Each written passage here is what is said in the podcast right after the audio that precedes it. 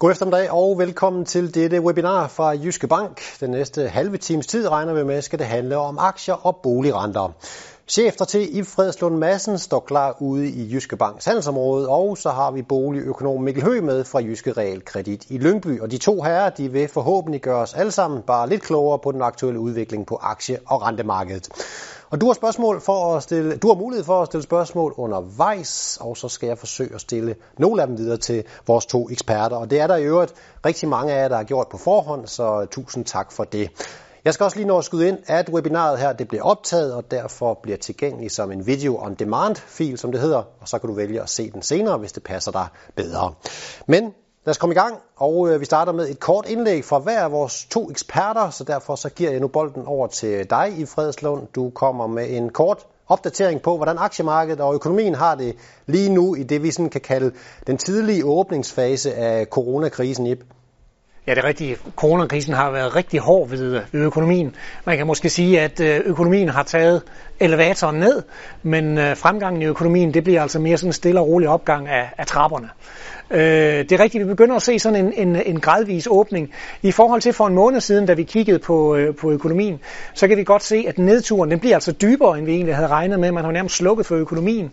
Og vi kan også godt se, at den her åbning, der kommer rundt omkring i verden, den bliver altså meget gradvis. Så det betyder også, at vi kommer ikke op til fuld speed lige med det samme. Og det sætter sig selvfølgelig nogle, øh, nogle spor i, i økonomien, som, som kan man sige også rammer virksomhederne, det rammer alle steder i, øh, i, i den økonomiske verden. Og øh, hvis vi så kigger på, øh, på aktiemarkedet, hvordan de forholder sig, ja, så må vi også sige, at de har taget elevatoren ned. Vi så jo fra toppen den 19. februar, så faldt aktiemarkedet godt de her 34-35 procent i, øh, i et øh, meget kraftigt fald og meget hurtigt fald, faktisk et af de hurtigste fald fra en top, vi nogensinde har set i, øh, i sådan en krise. Og øh, til gengæld så nåede vi jo så også en, en, en bund, viste sig i hvert fald en forløbig bund den 23. marts, og så er det jo gået ganske hurtigt opad igen. Der er aktiemarkedet faktisk steget 30 procent. Nu er det jo desværre ikke sådan, at man kan lægge procenterne sammen og sige, jamen så er vi lige, så er vi lige øh, tæt på toppen. Vi ligger altså stadigvæk 15 procent under, øh, under toppen, som det ser ud i øjeblikket. Kigger vi på, på, øh, på den her graf over, over aktiemarkedet, jamen så kan vi også se fra andre kriser, det der typisk sker, det er jo, at når aktiemarkedet tager den her nedtur, jamen så vender markedet jo på et tidspunkt tidspunkt og kommer som regel tilbage. Og det er selvfølgelig også det, vi forventer, der kommer til at ske den her gang. Det nye den her gang, det er måske den hastighed, hvor med det hele er sket med, at vi er faldet så hurtigt ud af sengen i aktiemarkedet, og så kommet så hurtigt tilbage øh, på, på relativt kort tid. Det plejer altså, når vi har de her kriser, så plejer det altså både at tage noget længere tid at komme ned til bunden, men det plejer altså også at tage noget længere tid at få aktiemarkedet og komme op igen. Og derfor er selvfølgelig det store spørgsmål, som, som mange sikkert stiller sig, det er, jamen øh, skal man så købe aktier nu? Skal man, øh, er det hele nu øh, overstået, og vil aktierne bare fortsætte op herfra? Og der er vi nok sådan lidt skeptiske. Vi synes simpelthen, når vi kigger på, hvad der er sket ude i økonomien, med alle de her nedlukninger, med alle de her virksomheder, der er i problemer, stigende arbejdsløshed, og så netop den gradvise åbning af økonomien, at så vil det være lidt underligt, hvis aktiemarkedet ser bort fra alt det der, og bare fortsætter op i en lige linje. Aktiemarkedet er jo som regel fremadskuende i forhold til økonomien, så det er klart, det kan være okay, at aktiemarkedet er steget noget, men vi, i vores øjne er det bare gået for hurtigt. Så vi synes ikke, at man skal jagte de her aktiekursstigninger videre opad. Så kan man selvfølgelig sige, skal man så se at få solgt aktierne? Det er måske heller ikke lige det, vi anbefaler. Vi anbefaler faktisk egentlig, at man bliver liggende med en neutral øh, aktieposition.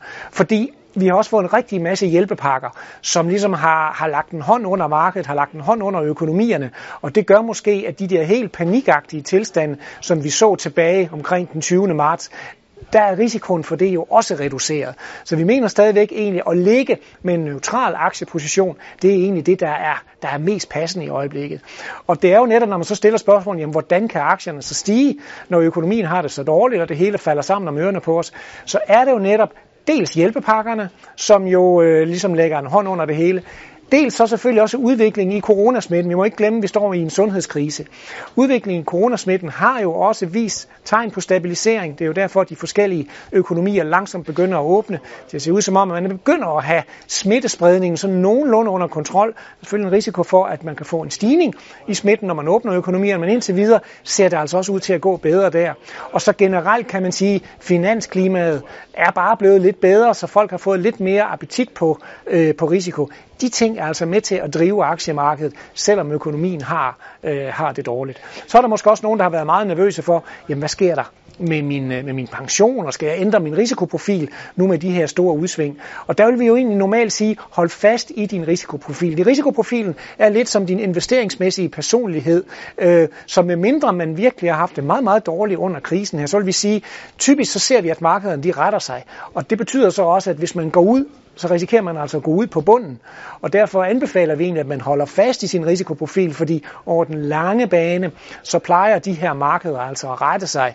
Øh, måske ikke så hurtigt, som vi har set det her, men i hvert fald over den lange bane, så plejer markederne altså at rette sig. Og så er det selvfølgelig lidt ærgerligt, hvis man er gået fuldstændig ud af markedet. Så hold fast i din, i din risikoprofil, men øh, jagt ikke nødvendigvis aktierne videre op herfra. Vi tror godt, der kan komme en, øh, en, øh, en, mindre, en mindre pause i det. Jeps, det tror jeg, det var det hele her fra mig indtil videre. Ip, du får lige et hurtigt øh, opfølgende spørgsmål, ja. fordi du, øh, du taler om det, du kalder en neutral uh, risiko. Ja. Altså, det, det er anbefalingen. Du skal blive neutral i din risiko. Ja. Hvad ligger der ind i det? Ja, men der ligger jo egentlig det, at øh, når man har, har fastlagt sin profil, øh, så Øh, er der en eller anden neutral udgangspunkt. Lad os sige, at man for eksempel har en balanceret profil. Det er sådan en midterprofil. Jamen, så svarer det til, at man har omkring øh, måske 40% aktier og 60% obligationer i sådan en balanceret profil. Og så siger vi egentlig, det er lige præcis egentlig, det er de andele, man skal ligge med. Man skal ikke have flere aktier, end egentlig så den neutrale udgangspunkt i ens profil tilsiger. Så det er derfor, vi kalder det en neutral position, fordi i forhold til ens risikoprofil, investeringsmæssig personlighed, jamen så skal man egentlig bare øh, lægge sig så at sige i midten. Tak for det svar, Ip, og øh, dermed så vil jeg øh, tage Mikkel Høgh med, Jyske Banks boligøkonom. Mikkel står som nævnt i øh, Jyske Realkredit i Lyngby. Og Mikkel, det er altså ikke kun øh, aktierne, som øh, i Fredslund var inde på, der har været ude på, på lidt af en rusjetur. Det har øh, de danske boligrenter jo så sandelig også. Så, så øh, her nu, hvad er øh, status, når vi taler korte og lange boligrenter, Mikkel Høgh? Jamen, øh, lige nu der er vi kommet i en situation, kan man sige, hvor, hvor der er kommet øh, ro på. Ja, jeg fristes nærmest til at sige, at øh, frem og tilbage er, er lige langt, fordi det er helt rigtigt, at øh, markederne tog sig en ordentlig tur lige da coronakrisen øh, brød ud. Men, øh, men efterfølgende, efter at øh, folk havde jagtet kontanter, ja, og man lige havde sundet sig lidt, jamen øh, så er der kommet ro på, og, og dermed har vi også fået, fået renterne øh, tilbage på nogenlunde det samme niveau, som øh, det vi øh, havde før coronakrisen øh, brød ud. Det betyder, at den lange rente, altså den 30-årige øh, realkreditrente, fast rente, den, øh, det er nu et øh, 1% øh, lån, øh, og øh, Øh, de øh, variabelt forrentede lån, altså F, øh, de såkaldte F-lån, F1, F3, F5-lån, de ligger alle sammen nede igen i det negative terræn. Jeg har taget min yndlingsgraf med, øh, som I, I, I kan se her. Jeg plejer at sige, at det var den graf, som jeg gerne ville have hængende over sofaen, hvis jeg stod for, for sofaindret, eller stueindretningen derhjemme. Fordi den her graf, den, den fortæller det hele. Hvis man sådan kigger helt ude i, i, i siden, jamen, så kan man jo se den turbulens, vi, vi har været Øh, igennem. Øh, kort før at øh, coronakrisen øh, tog fat, der havde jeg møde med nogle af mine kolleger, hvor vi talte om, at man skulle et øh, 30-årigt lån, skulle vi, skulle vi til at tilbyde det med en kvart øh, procent i, i, i rente. Øh, og øh, få dage efter, ja, så var vi banket op i 2%, så det viste jo, at det kan gå, gå rigtig hurtigt, og der var mange boligejere, der, der, der havde interesse for at konvertere op. Nu er vi så kommet øh, øh, til, tilbage igen. Tingene har besindet sig. Der er en øh, pæn efterspørgsel efter danske realkreditobligationer, samtidig med, at der egentlig ikke er så mange øh, udstedelser. Altså udbuddet er ikke så stort, fordi der ikke er så mange bolighandlere øh, lige nu. Og det har alt sammen øh, gjort, at, øh, at øh, renterne er øh, faldet øh, noget tilbage, så vi er tilbage på den her øh, 1%. Det betyder også, at mange af dem, der, der konverterer op i, i rente, de kan nu med, med, med fordel faktisk øh, konvertere øh, ned i rente. En anden ting, som der er mange, der, der ligger sig på, på, på sinde og spørger til i den her tid, jamen det er de variabelt forrentede lån. Og øh, de variabelt forrentede lån, de, de øh, er steget lidt i, i rente øh, siden øh, krisen øh, brød ud, men er alle sammen stadigvæk i det negative territorium. Så det min, min øh, graf her jo også viser i virkeligheden, det er jo, at nok øh, kan det være, at vi er kommet en spids op i, i renter. Men i det store perspektiv, så, så har vi stadigvæk øh, det, som jeg vil øh, tillade mig at kalde helt ufattelig lave øh, renter. Så, øh, så, så derfor så, så, så vil jeg altså komme tilbage til, at, at øh, der er øh, unikke øh, muligheder for, for boligejerne. Hvad så, kunne man så fristes til at sige? Kunne man øh, skue øh, lidt fremad? Og jeg ved godt, at øh, vi økonomer, vi er elendige til at, at, at forudsige renten. Det synes jeg, vi har, har bevist de, de sidste mange, mange år. Men man kan jo kunne sige, at det IPAN startede med at, at tale om, nemlig hjælpepakker, de betyder jo også lidt over på, på rentesiden, forstået på, på den måde, at de her hjælpepakker skal finansieres. Og måden de bliver finansieret på, jamen det er jo ved, at øh, staterne udsteder øh, statsobligationer. Så vi må forvente og, og se allerede, at øh, der er øh, et øh, stigende udbud af, af statsobligationer. Øhm, øh, og det kunne jo være med til at, at, at presse øh, renten øh, opad. På den anden side, så må man sige, at øh, centralbankerne, vi har lige haft møder i, i både den amerikanske og den europæiske centralbank, jamen øh, de ligger sig jo i virkeligheden i, i selen for at, at, at få presset øh, renterne ned, holde renterne nede, så de øh, stimulerer øh, økonomierne. Så, så derfor har vi egentlig en tro på, at øh, at øh, centralbankerne vil gøre øh, alt, hvad de kan. De er hoppet i supermandsdragten øh, og gør, hvad, hvad, hvad de kan for at, at holde renterne nede. Så, så derfor, når jeg sådan støver krystalkuglen af, kan man diskutere, hvor god den er, så, så, så kan jeg altså ikke se andet, end at boligejerne kan glæde sig over at have markant, eller hvad, det man kunne kalde historiske lave renter i lang tid endnu. Så, øh, så det er øh, egentlig øh, udgangspunktet, hvor vi er endt efter en øh, turbulent øh, tid ovenpå på coronakrise.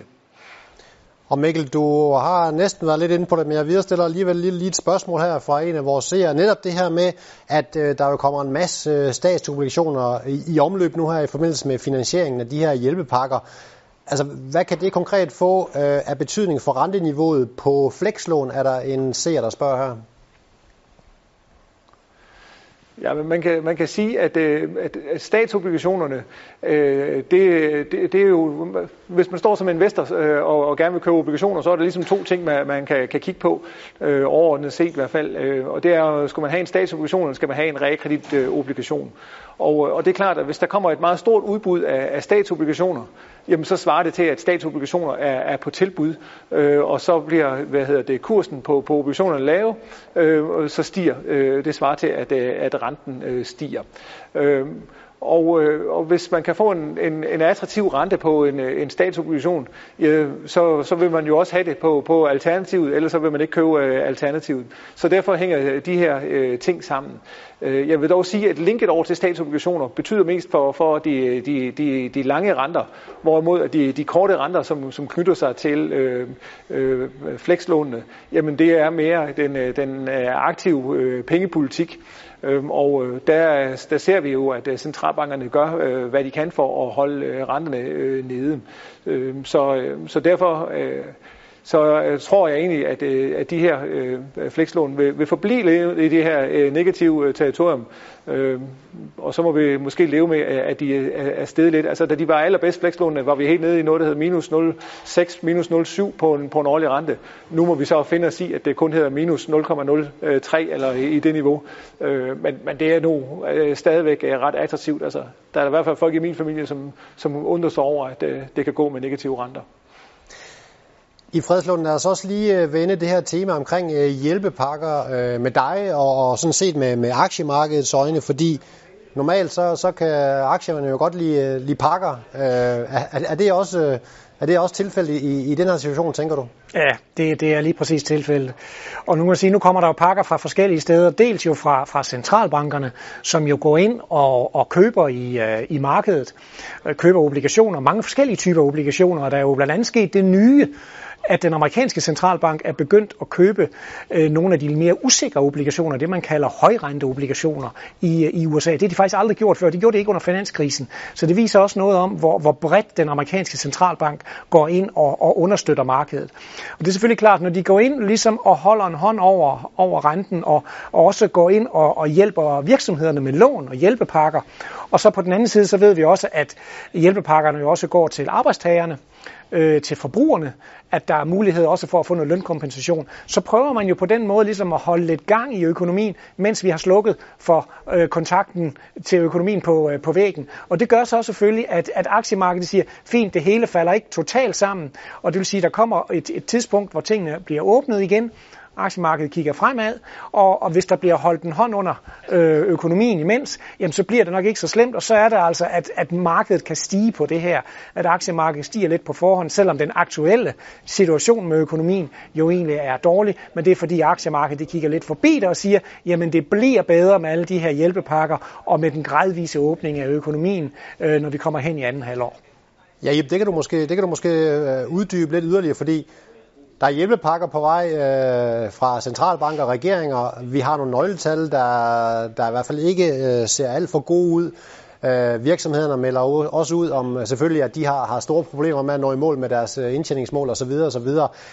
Hvordan kan det være, at aktiemarkedet i grunden stadigvæk øh, finder en eller anden form for optimisme?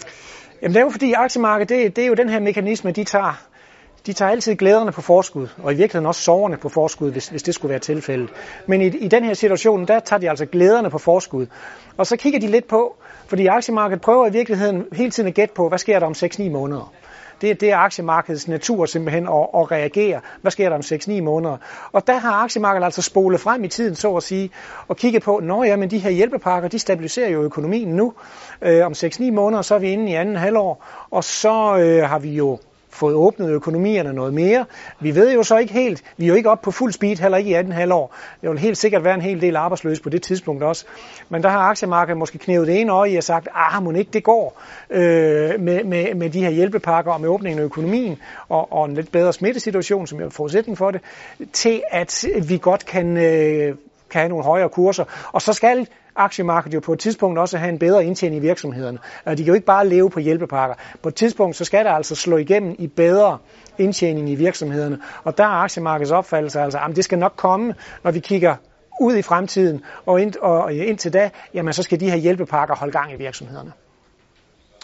Ip, vi øh, forlader lidt dig og springer tilbage til dig, øh, Mikkel Høgh, boligøkonom, fordi vi har et spørgsmål her, og jeg ved ikke, om det er et, du kan svare på, Mikkel. Nu får du det i hvert fald. Øh, Tror du, at bankernes ejendomsvurderinger vil være lavere nu, end de var for to måneder siden? Og det er sådan et spørgsmål, der drejer sig lidt øh, omkring øh, omlægning af lån, tror jeg specifikt vores øh, seer her øh, har i tankerne.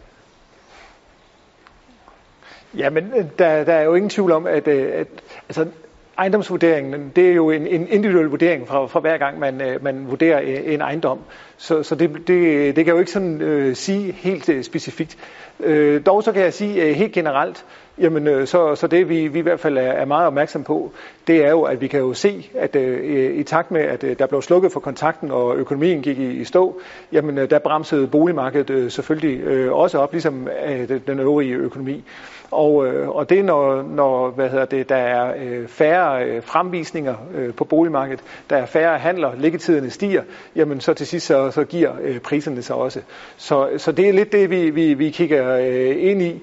Øhm, og øh, når vi så skal vurdere sådan en, en ejendom øh, som, som øh, bank med, med henblik på at optage lån eller lave en låneomlægning, jamen øh, så er vi jo nødt til at, at tage udgangspunkt i øh, markedet, altså i de, de handlede ejendomme. Og øh, hvis øh, priserne ellers øh, begynder at, at, at, at sætte sig, jamen øh, så kommer det til at få en afsmittende effekt øh, på vores øh, vurderinger. Øh, så, så derfor så, så er der den øh, sammenhæng. Så, så det, det må man øh, ligesom øh, forvente. Øh, dog må det forbehold, at øh, hver enkelt ejendom er jo øh, helt unik og skal, skal vurderes øh, øh, øh, særskilt øh, med henblik på, på omlægningen. Og Mikkel, nu ved jeg godt, det ikke er dig, der selvstændigt øh, styrer de her berømte og berygtede bidragssatser i øh, Jyske Realkredit, men vi har alligevel en, der, der spørger lidt ind til, i lyset af den nuværende situation om uvidsheden om økonomien, hvordan ser du så udviklingen i bidragssatserne i realkreditsektoren sådan på kort og længere sigt? Jamen, øh, på, på den... Øh på den, på den korte bane, øh, der, der er der jo øh, sådan set, når man kigger på, på bidragssatserne, øh, svært at, at få øje på, at, øh, at de skulle ændre sig. Øh, og det, det er jo af, flere årsager. For det første, så, så er de, de steget øh, sådan over øh, tid øh, er de steget øh, op mod den her krise i takt med, at man skulle, skulle polstre sig. Øh, så er der øh, som følge af de her stigninger øh, gjort nogle, nogle geværgreb, sådan at det faktisk er blevet sværere at, at ændre øh, de her øh, bidragssatser for, for realkreditinstitutterne. Så derfor så tror jeg, at øh, der vil jo være meget overrasket, hvis øh, der var nogen, der, der pønse på at ændre dem. Øh, men øh, som du er helt øh, inde på, så er det jo ikke mit øh, kald øh, alene. Men jeg har en klar forventning om, at øh, de, øh, de bliver øh, faste, øh, eller de forbliver, hvor de er på, på, det, på den korte bane. Så kan man sige, på, på den lange bane, altså på den lange bane er, er alting jo øh, variabelt, og der kan ske alt muligt. Der, øh, det er meget, meget svært at, at, at love. Der kan jo komme øh, alle mulige nye øh, krav, der bliver lagt ned over realkreditinstitutterne i form af, hvordan man skal polstre sig ovenpå på den her krise, øh, og der kan være, at der ikke kommer nogen. Øh, så så, så det, det kan jeg ikke øh, rigtig øh, sige noget øh, om.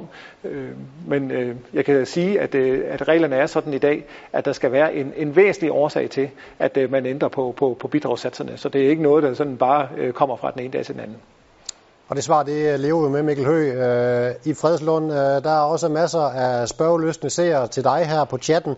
Blandt andet det her begreb øh, deflation, Ip. Ja. Øh, altså, vi har en coronakrise, vi har lave oliepriser, vi har lavt forbrug kan det udløse deflation? Og sådan, når vi snakker deflation, hvad betyder det egentlig, og hvordan påvirker det obligationer og aktier? Det er en lidt længere smør til dig, Ja, jamen deflation er jo egentlig lidt det modsatte af inflation, og inflation ved vi, det er stigende priser. Så deflation, det er egentlig faldende priser. Og udenbart så kan man jo sige, om det lyder da egentlig dejligt, tingene bliver billigere, men øh, det der jo ofte sker, det er, at når vi har faldende priser, så er det fordi, det går for langsomt i økonomien. Økonomien har det dårligt. Og det har vi jo blandt andet set øh, i mange år i Japan, hvordan de har kæmpet med øh, deflation, altså faldende, øh, faldende priser eller meget lav inflation i, i Japan. Og det er rigtigt her på, på, jeg tror måske på, den, ja, på et års sigt, der tror jeg måske egentlig, at, at deflation Øh, tendenser vil være måske det, der dominerer. Øh, økonomien er så svag, som den er. Efterspørgselen er svag. Og det betyder jo, at når der ikke rigtig er noget efterspørgsel efter varer og tjenesteydelser, jamen så holder deres priser sig i ro. Så har vi energipriserne, som jo har nærmest er kollapset også. Øh, og det betyder jo også, at der er jo også med til at trække ned i, øh, i inflationen. Og generelt så er der selvfølgelig det her med, jamen betyder coronakrisen, at vi får mindre globalisering? Altså skal vi til at producere tættere på vores hjemmemarkeder for eksempel? Det bliver måske dyrere også, end når vi får tingene fremstillet i Asien. Øh, så det er selvfølgelig noget af det, der kan trække lidt op af. Øh, og så er der selvfølgelig, kan man sige, alle de her hjælpepakker, alt det her likviditet, der bliver sprøjtet ud. Det kan selvfølgelig godt på den, på den lidt længere bane måske skubbe til inflationen. Men når jeg skal give mit bud på det, så vil jeg sige, her på et års sigt, der tror jeg mere, det er de deflationære tendenser, der, der, er, i, der er i spil, som altså trykker priserne. Og når vi har deflationære tendenser, så tenderer det til at holde renterne lave, øhm, hvorimod inflationen får renterne til at stige, men jeg, deflation får renterne til at, at ligge lave. Med hensyn til aktiemarkedet, så er det jo sådan lidt blandet, fordi aktierne vil jo godt nok helst have lidt inflation, fordi virksomhederne, de skal jo helst øh, få noget for deres varer, som de sælger. Så derfor får vi for meget deflation i virkeligheden, så tror jeg også, det godt kan være lidt skidt for aktierne, fordi det betyder, at julen ikke snor hurtigt nok rundt i økonomien. Så alt for meget deflation vil, vil, øh, vil ikke være godt. Der foretrækker aktiemarkedet nok, at der kommer en lille smule inflation. Der tror jeg altså, at vi skal, vi skal længere hen. Økonomien skal rette sig noget mere, før vi kan begynde at spejde efter inflation. Og fra deflation og øh, inflation til recession, Ip, er der også nogen, der spørger lidt til. Ja. Jeg ved ikke, om vi rent teknisk øh, er i recession. Det er noget med det er to kvartaler i træk med, med negativ vækst, som jeg husker det. Men hvor stor er risikoen for recession det næste til halve til hele år, er der en, der spørger om her? Jamen, øh, der tør jeg godt komme med et klart svar. Den er 100 procent. Øh, vi er i en recession i øjeblikket. De nøgletal, vi får ind, de er så dårlige, at det er en, det er en klar recessionssituation, vi er i. Og øh, vi tror i hvert fald, at vi har jo fået tal for første kvartal for væksten i de store økonomier, og, og den ligger jo der omkring fra minus 2% op til minus 5% nogle steder. Og anden kvartal, jamen den bliver også dårlig, fordi vi er jo kun lige gået i gang med at åbne økonomierne. Marts øh, ved vi var dårlig, april bliver også relativt dårlig, og der kommer kun en gradvis åbning. Så en, jeg vil endda sige, vi har en global recession i, i øjeblikket, og vi tror faktisk på, at vi måske for første gang i rigtig mange år kan få en negativ vækst globalt set for hele 2020. Fordi selvom vi, vi langsomt begynder at komme op i anden halvår, så tror vi ikke på, at det er helt nok til, at hele året det, det egentlig ender i plus. Så vi har en recession og har at gøre med en recession. Det, der måske er det specielle ved den her recession, det er, det er en af de hurtigste recessioner, vi er kommet ind i. Og spørgsmålet er så, kan det også blive en af de hurtigste recessioner, vi, vi kan komme ud af igen? Det er der jo måske, øh, kan der være nogle argumenter for, i og med, at recessionen jo egentlig så at sige har været bevidst menneskeskabt, fordi vi slukkede for økonomierne og lukkede det hele ned. Og vi vil jo gerne så have det lukket, lukket op igen, det vil sige, så tænder vi for strømmen igen.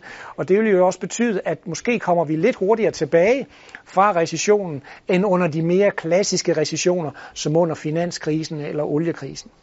Og I måske lige et hurtigt svar på det her spørgsmål. Hvis det er scenariet øh, 100% garanti for, for recession, som du siger, men man som investor stadigvæk vil, gerne vil være på aktiemarkedet. Ja. Hvor skal man så positionere sig hen? Hvilke sektorer, hvilke lande, regioner skal man ligge i? Ja, der har vi jo så, det er jo selvfølgelig klart, at, at hvis vi har en recession, så siger det måske lidt sig selv, så skal man ikke være i de mest vækstfølsomme sektorer, som for eksempel industri, råvarer, energi, fordi de er jo meget afhængige af, at julen snor hurtigt rundt i økonomien. Det gør de jo altså ikke i øjeblikket. Så vi har altså valgt at lægge os lidt mere forsigtigt i det, der hedder øh, stabilt forbrug. Stabilt forbrug, det er forbrugsgoder, vi skal bruge hver dag.